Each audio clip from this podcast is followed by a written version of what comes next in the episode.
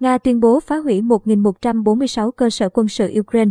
Thiếu tướng Igor Konashenkov, phát ngôn viên Bộ Quốc phòng Nga, cho biết quân đội nước này đã phá hủy 1.146 cơ sở hạ tầng quân sự ở Ukraine.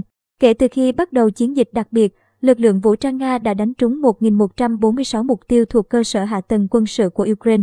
Người phát ngôn Bộ Quốc phòng Nga Igor Konashenkov nói, theo ông Igor Konashenkov, trong số này có 31 sở chỉ huy và trung tâm thông tin liên lạc của lực lượng vũ trang Ukraine, 81 hệ thống tên lửa phòng không S-300, Buk M1 và OSA, cũng như 75 trạm radar.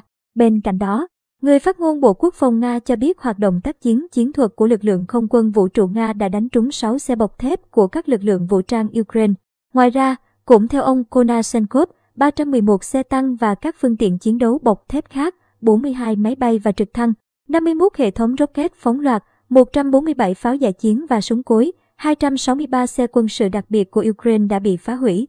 Theo người phát ngôn Bộ Quốc phòng Nga, lực lượng Cộng hòa Nhân dân Donetsk DPR và Cộng hòa Nhân dân Lugansk DPR tự xưng đã mở rộng phạm vi hoạt động với sự yểm trợ của hỏa lực Nga.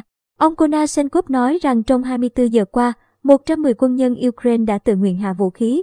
Hôm ngày 28 tháng 2, Hình ảnh vệ tinh do công ty công nghệ Maxar có trụ sở tại Mỹ công bố cho thấy các lực lượng quân sự trên bộ của Nga vẫn tiếp tục tiến về thủ đô Kiev của Ukraine.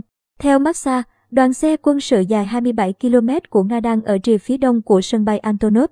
Đoàn xe gồm hàng trăm xe bọc thép, xe tăng, xe chở pháo và hỗ trợ hậu cần. Trong bài phát biểu tối ngày 28 tháng 2, Tổng thống Volodymyr Zelensky nói rằng chỉ trong 5 ngày chiến sự, Nga đã tiến hành 56 cuộc tấn công bằng tên lửa và phóng 113 tên lửa hành trình vào các mục tiêu ở Ukraine.